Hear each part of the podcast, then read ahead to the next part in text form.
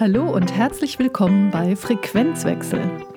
Sie hören den Podcast Braindrops, kreative Impulse für Führungskräfte.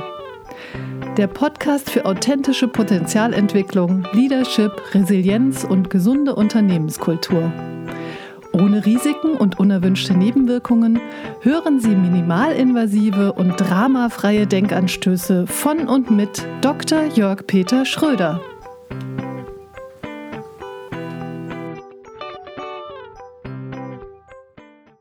Moin, moin, grüß Gott und hallo. Hier ist Jörg Peter Schröder. Heute bin ich wieder mit Holger Schmidt im Gespräch. Und Holger ist, wie ihr ja von dem letzten Podcast wisst, Experte im Kontext von Total Quality Management und er kennt sich eben auch sehr gut aus zum Thema Ausbildung. Und heute sprechen wir über das Thema Enable People to Enable Business. Und uns geht es natürlich auch darum, wie werden eigentlich neue Mitarbeitende in den Unternehmen an Bord genommen und wie gelingt so die Einarbeitung. Deshalb erstmal einen wunderschönen guten Morgen an dich, lieber Holger. Ja, ich auch an dich, lieber Jörg. Freue mich, dass ich das zweite Mal dabei sein darf und wir zusammen wieder einen Podcast zu dem spannenden Thema machen, äh, Enable People to Enabling Business, äh, mit dem Schwerpunkt, wie führen wir neue Mitarbeiter ins Unternehmen ein. Ja. Und wie machen wir das am allerbesten, ja. Mhm. Und wenn du gerade sagst, wie machen wir das am allerbesten, da würde ich dich als erstes gerne mal fragen, Holger, was ist so deine Wahrnehmung? Äh, gelingt das den Unternehmen gut, die Leute an Bord zu nehmen? Du bist ja in vielen Unternehmen so unterwegs. Was ist so deine Wahrnehmung dazu? Ja, die ist ziemlich schwarz-weiß. Also ich denke, es gibt Unternehmen oder ich habe festgestellt, dass es Unternehmen gibt, die machen das sehr, sehr gut und sehr professionell. Auch letztendlich dann sehr wertschätzend, dass Leute an Bord genommen werden. Da gibt es einen Einschulungsplan, dann gibt es einen Paten. Es gibt so einen roten Faden, was ich sehr, sehr wichtig finde, wenn ein Mitarbeiter kommt. Wohin geht denn die Reise? Ähm, das ist schon für mich so die erste vertrauensbildende Maßnahme, dass jemand weiß, was passiert mit mir am ersten Tag, nach einer Woche, nach einem Monat. Ähm, gibt es da irgendwelche Schranken? Gibt es Barrieren? Kann ich mich hier frei bewegen? Wenn ich Ängste habe, gibt es jemanden, auf den ich zugehen kann? Und wenn wir jetzt gerade bei einem guten Beispiel bleiben, in meiner Tätigkeit beim, bei Siemens in der Schweiz, ähm, da gab es einen sehr, sehr guten Ein Einarbeitungsplan und bei Festo haben wir sogar eine, eine Qualifikationsmatrix gemacht. Das heißt, die Mitarbeiter ähm, konnten sich während der, der, Einarbeitung und auch später noch weiterbilden. Die haben dann so ein Büchchen bekommen, wo es immer einen Stempel gab, wo die, die äh, kurzen Stichworte drin waren, in was sie ausgebildet wurden. Zum Beispiel, wenn jetzt jemand in der Elektronikmontage gearbeitet hat äh, oder eingestellt wurde, dann ähm, gab es so Grundlagen in der Elektronik. Wie schauen solche Bauteile aus? Bedrahtete, nicht bedrahtete Bauteile? Was sind so die Grundlagen der Mechanik? Was ist eine M12-Schraube? Gibt es eine andere Schraubenformen? Äh, was sind Passungen und so weiter? Also nicht, nicht ganz tief, aber so, dass man sagt, ah, ich verstehe das, ähm, wenn es da passen muss, dass es eine Passung, dass es eine Passung ist und da nicht rumlotteln soll, sondern dass man da ein gewisses Grundverständnis hat. Und meine Wahrnehmung war dann, dass den Leuten das unheimlich viel Spaß gemacht hat. Die haben gesagt, aha, da interessiert sich jemand für mich, dass ich das richtig mache. Der will mich da dazu ausbilden, äh, will mich dazu befähigen. Und da entstand eine ganz, ganz tolle Dynamik. Also das finde ich sehr, sehr, sehr spannend, weil du begonnen hast äh, damit, Holger, dass es einen roten Faden gibt. Und mhm. diese, dieser rote Faden zu sagen, wohin geht die Reise? Also mhm. Also das hat ja was mit Orientierung zu tun. Und du hast im zweiten Satz aber auch gesagt, dass es darum geht, eben auch die Angst zu nehmen, also dass auch Barrieren runtergeschraubt werden. Und das finde ich sehr, sehr spannend, weil das hat ja ganz viel mit, mit der Haltung auch der Vorgesetzten und dem mhm. Team zu tun. Also zum Beispiel auch sich die Frage zu stellen, wenn du von dieser Schraube sprichst, sprichst, was ist eine Passung und was macht das passend, ist ja auch immer die Frage, wenn man Leute einstellt, schraubt man an den Leuten rum oder lässt man deren Einstellung? Ist ja auch immer die Frage, was, was versteht jemand überhaupt unter dem Wort einstellen? Mhm. Und äh, deshalb finde ich das sehr gut, wenn du sagst, äh, da gab es einen Paten und es gab einen Einarbeitungsplan. Das heißt, es mhm. gab ein, ein klares Vorgehensmodell, aber auch eine Befähigungsstrategie. Dann hast du gesagt, da entsteht Spaß und eine gute Dynamik. Und das ist ja schon mal ein, ein ganz, ganz tolles, äh, tolle Ausrichtung. Und hast du auch negative Beispiele erlebt, wenn es das eben nicht gab? Ja, ich möchte vielleicht noch das ergänzen, was du gerade gesagt hast mit diesem, ja, dass da eben keine Barriere entsteht, dass da auch äh, keine Kompetenzen sind, dass man keine Angst hat, auf den anderen zuzugehen, dass man ein Gefühl hat, ja, ähm, ich darf hier fragen, ja, ich bin hier neu, ähm, ja, ich habe noch einen gewissen Welpenschutz, sage ich jetzt mal, die wird da nicht gleich gebissen, äh, wenn ich da was falsch mache. Und wenn du das ansprichst, natürlich kenne ich ja auch ähm, Unternehmen, wo das leider nicht so läuft. Also gerade in meiner Funktion als Auditor sehe ich das immer wieder, dass halt Leute, die dann befragt werden, die halt, wo kein Background da ist, die das einfach nach Schema F machen, wo man dann fragt, warum machst du das? Ja, weil man das so gesagt hat oder weil das da so steht. Und da merkt man dann auch, dass sie verängstigt sind. Da merkt man dann auch, dass sie eben nicht sicher sind, dass sie halt auch nicht spielerisch mit Fehlern dann umgehen können. Und ähm, ich glaube nicht einmal, dass das böse ist oder dass das ja, von, von den Leuten, die das einstellen, bewusst ist, das, was sie da machen, sondern dass man das halt einfach macht, weil man das immer schon so gemacht hat und weil man keine Zeit hat. Und genau. nach dem Motto, ja, macht mal, äh, es ist ja beschrieben und wenn das nicht es geht, dann fragt den und den. Und das funktioniert halt in meinen Augen eben nicht. Oder funktioniert nur mit Leuten, die dann halt selber das Engagement haben und das hinterfragen und sagen, du erklär mir das doch mal bitte äh, besser oder sagen wir mal das im Detail. Aber meine, meine Wahrnehmung ist, dass es halt die Leute eben nicht hinterfragen, weil sie eben gerade am Anfang, gerade die, ich sag mal, die, die ungelernten Kräfte nicht hinterfragen. Ein Ingenieur der, oder ein, ein Akademiker, der einen höheren Bildungsgrad hat, der kann sich da selber organisieren und auch selber definieren, ähm, als jemand, der halt, ähm, sagen wir nicht, am Band steht oder irgendwelche einfachen Tätigkeiten macht.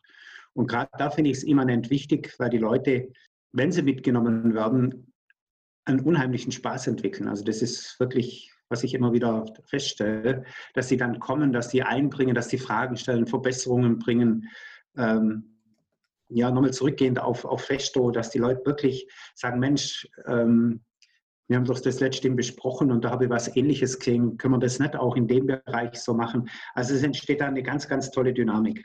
Ja, was ich halt eben wichtig finde, weil du auch gesagt hast, roter Faden, das ist so am Anfang wirklich ganz, ganz eng begleiten, ganz nah bei dem Mitarbeiter zu sein und auch zu spüren, reinzuspüren, fühlt er sich wohl, gibt es da irgendwelche, ja, ich sag mal, ein Zwischen, wo, wo, wo nicht ausgesprochen ist und wo ich den noch stärken kann. Und wenn das, ich denke, wenn man sich da wirklich die Zeit nimmt in den ersten, ja, ich sag mal drei Monaten, dann hat man ganz, ganz viel gewonnen, das man im Nachhinein nur noch ganz schwer wieder aufholen kann. Weil ja. ich würde mich als Mitarbeiter auch fragen, wenn, jetzt, wenn ich jetzt einen Fehler mache und, und, nach einem halben Jahr kommt dann jemand und sagt, ja gut, da müssen wir jetzt eine Einschulung machen, fragt er, warum kommt er denn jetzt erst darauf?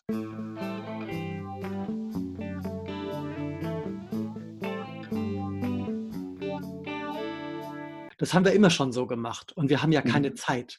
Und mhm. wenn ich das so höre, so aus der, aus der, Spre aus der Stressbrille oder aus der, ähm, sagen wir mal, Einengungsbrille wahrnehmend, dann höre ich sofort diese Unsicherheit daraus. Und die Unsicherheit und die Angst vor Fehlern, die machen uns ja eng.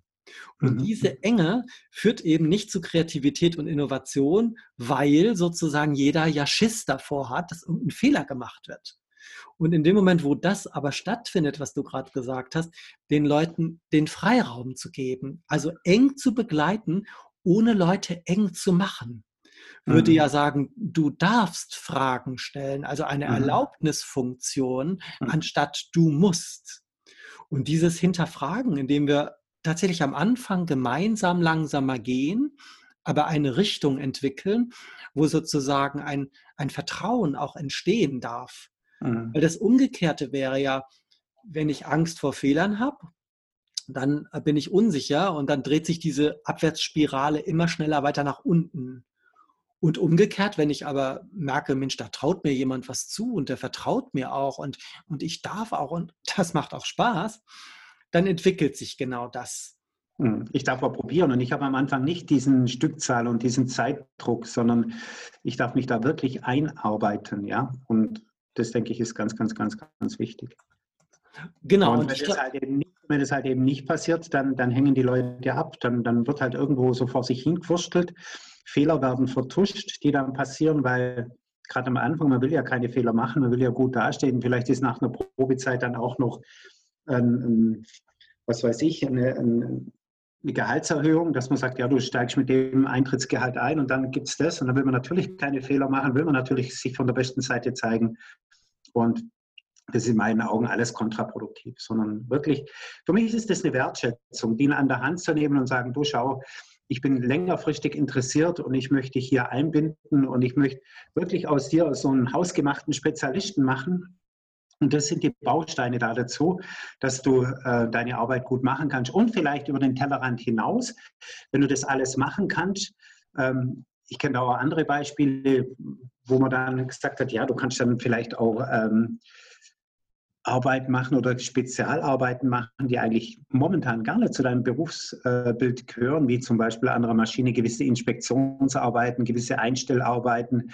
Du kannst vielleicht auch ähm, Aufträge eigenständig rüsten, du kannst Mitarbeiter selber einschulen, du kannst ähm, einen Qualitätszirkel, zum Beispiel so einen kontinuierlichen Verbesserungsprozesszirkel leiten, kannst dann die Ergebnisse präsentieren.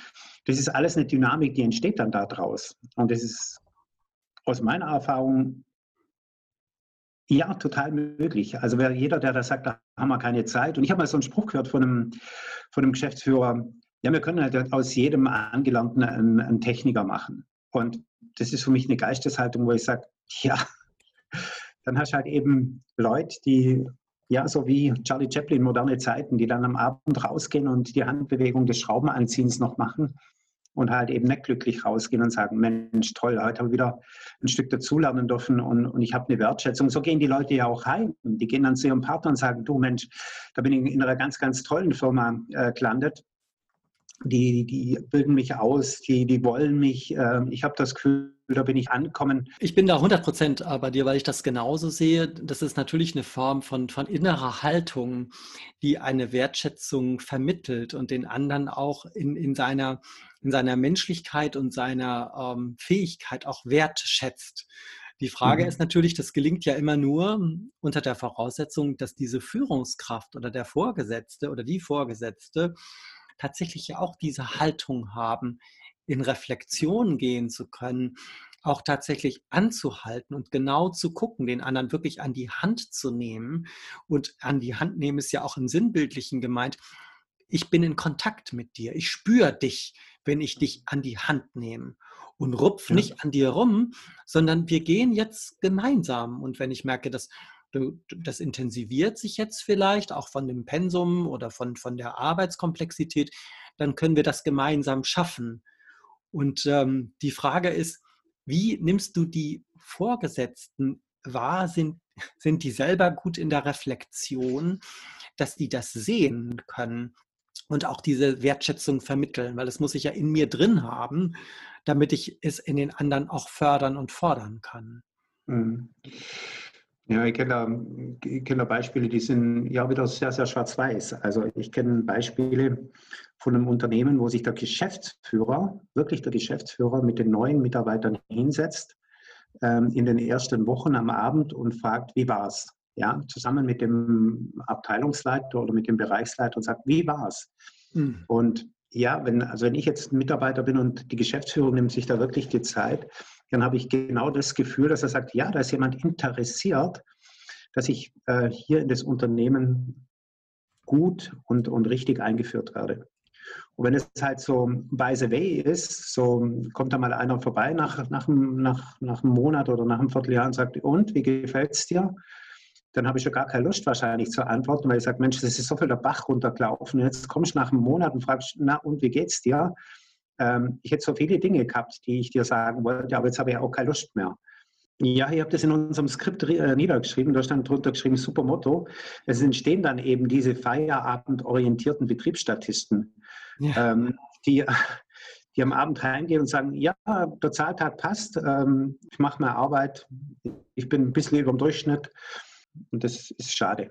Und dann haben wir eben keine High-Performer, ähm, die mit Freude reingehen, so Warum stehe ich am Morgen auf? Weil ich in einer tollen Firma bin, weil ich wertgeschätzt werde, weil mir die Arbeit Spaß macht, weil ich mich weiterentwickeln kann, weil ich Sicherheit habe. Ja. Mhm. Also das ist natürlich, äh, wenn, wenn du das so sagst, ähm, in dieser Schwarz-Weiß-Formulierung macht jemand etwas, weil er das machen muss, weil er dafür irgendein Geld kriegt oder ich, ich übertreibe mal sogar ein Schmerzensgeld. Entschuldigung, oder ist das jemand, der hoch motiviert die Sache mit Freude und mit Spaß macht? Mhm. Und als Arzt würde ich immer sagen, Spaß oder das Lachen ist neuroimmunologisch wirksam. Es wirkt positiv auf unser Immunsystem. Und mhm. es gibt Studien, die eindeutig belegen, dass die Gewährung von Freiheitsgraden zu einer Reduzierung von Arbeitsunfähigkeitstagen führen. Soll heißen, nicht einzuengen. Und wenn wir wieder auf dieses Freudethema kommen, und das beim Thema Spaß an der Arbeit, ist ja auch immer die Frage, wie ist das Glaubenssystem oder die Verhaltenssätze dahinter? Also wenn man sagt, wie, Sie haben Spaß an der Arbeit, da haben wir was für Sie, da sind Sie wohl nicht ausgelastet. Genau. Und umgekehrt wird ja erst ein Schuh draus, dass man sagen kann, die Freude an der Arbeit, dann sitze ich abends in der Kneipe und kann auch sagen, ich arbeite für so ein tolles Unternehmen und das hat viel mehr Multiplikatorenwirkung, als wenn das Unternehmen Hochglanzanzeigen schaltet, aber jeder weiß, wie die Kultur da drin eigentlich ist eben die Kultur nur auf dem Papier ist, aber nicht gelebt wird. Und so, eine, so ein Spirit oder so eine Kultur, äh, das wird ja gleich gehen. Du kommst ja auch in vielen Unternehmen und in viele Unternehmen rein. Diesen, diese Kultur, die spürt man. Das spürt ja. man. Das ist, wenn du, wenn du das Unternehmen betrittst, das fängt an, an der Rezeption an oder am Eingangsbereich. Ähm, wie die, wie die Mitarbeiterin dich anlacht, welche Offenheit die hat. Das merkst du, wenn, die Produ wenn du durch die Produktion geht, ob die Leute ängstlich auf ihre Arbeit gucken oder ob die ein, ein freundliches Augenzwinkern haben und, und so nach dem Motto, willkommen bei uns, wir sind ein tolles Team. Das spürt man. Sagt es dann auch Unternehmen. Ich war letztens in einem Unternehmen, habe dann ein Audit gemacht und habe einfach gesagt, das ist ganz, ganz toll, wie es hier ist. Also da kommt man rein und fühlt sich wohl. Und ähm, auch dieses Feedback an diese Unternehmen ist für die wichtig, weil die sagen, ja, das freut uns, dass wir das nach außen ausstrahlen.